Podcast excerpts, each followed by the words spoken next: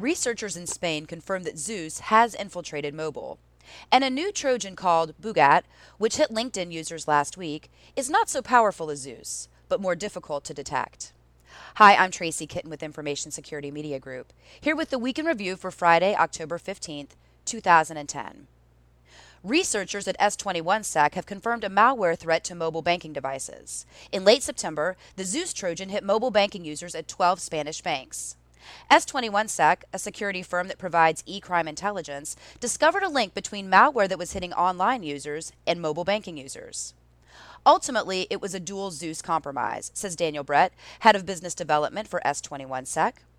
Brett says this so-called man-in-the-mobile or Zeus MITMO attack is likely just the beginning, as other types of malware aimed at mobile devices can be expected.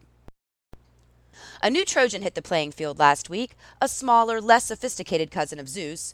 Bugat is getting I T and cybersecurity professionals' attention because of its sneaky behavior. According to researchers, it's more difficult to detect than Zeus, and that makes it dangerous.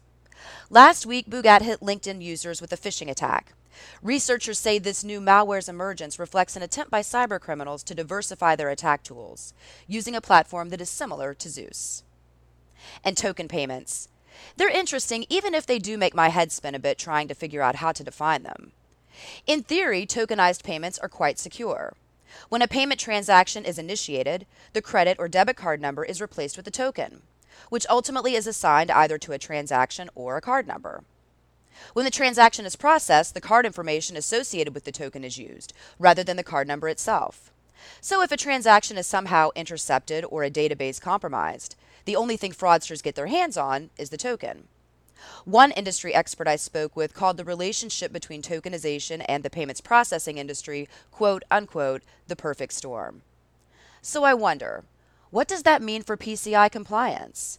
Is compliance with security standards even needed when the card information is taken out of the picture? A number of industry observers and analysts have criticized the P C I Council for its lacking guidance on tokenization. But maybe guidance on tokenization is not even needed. That's this week's Week in Review. For Information Security Media Group, I'm Tracy Kitten. Have a great week.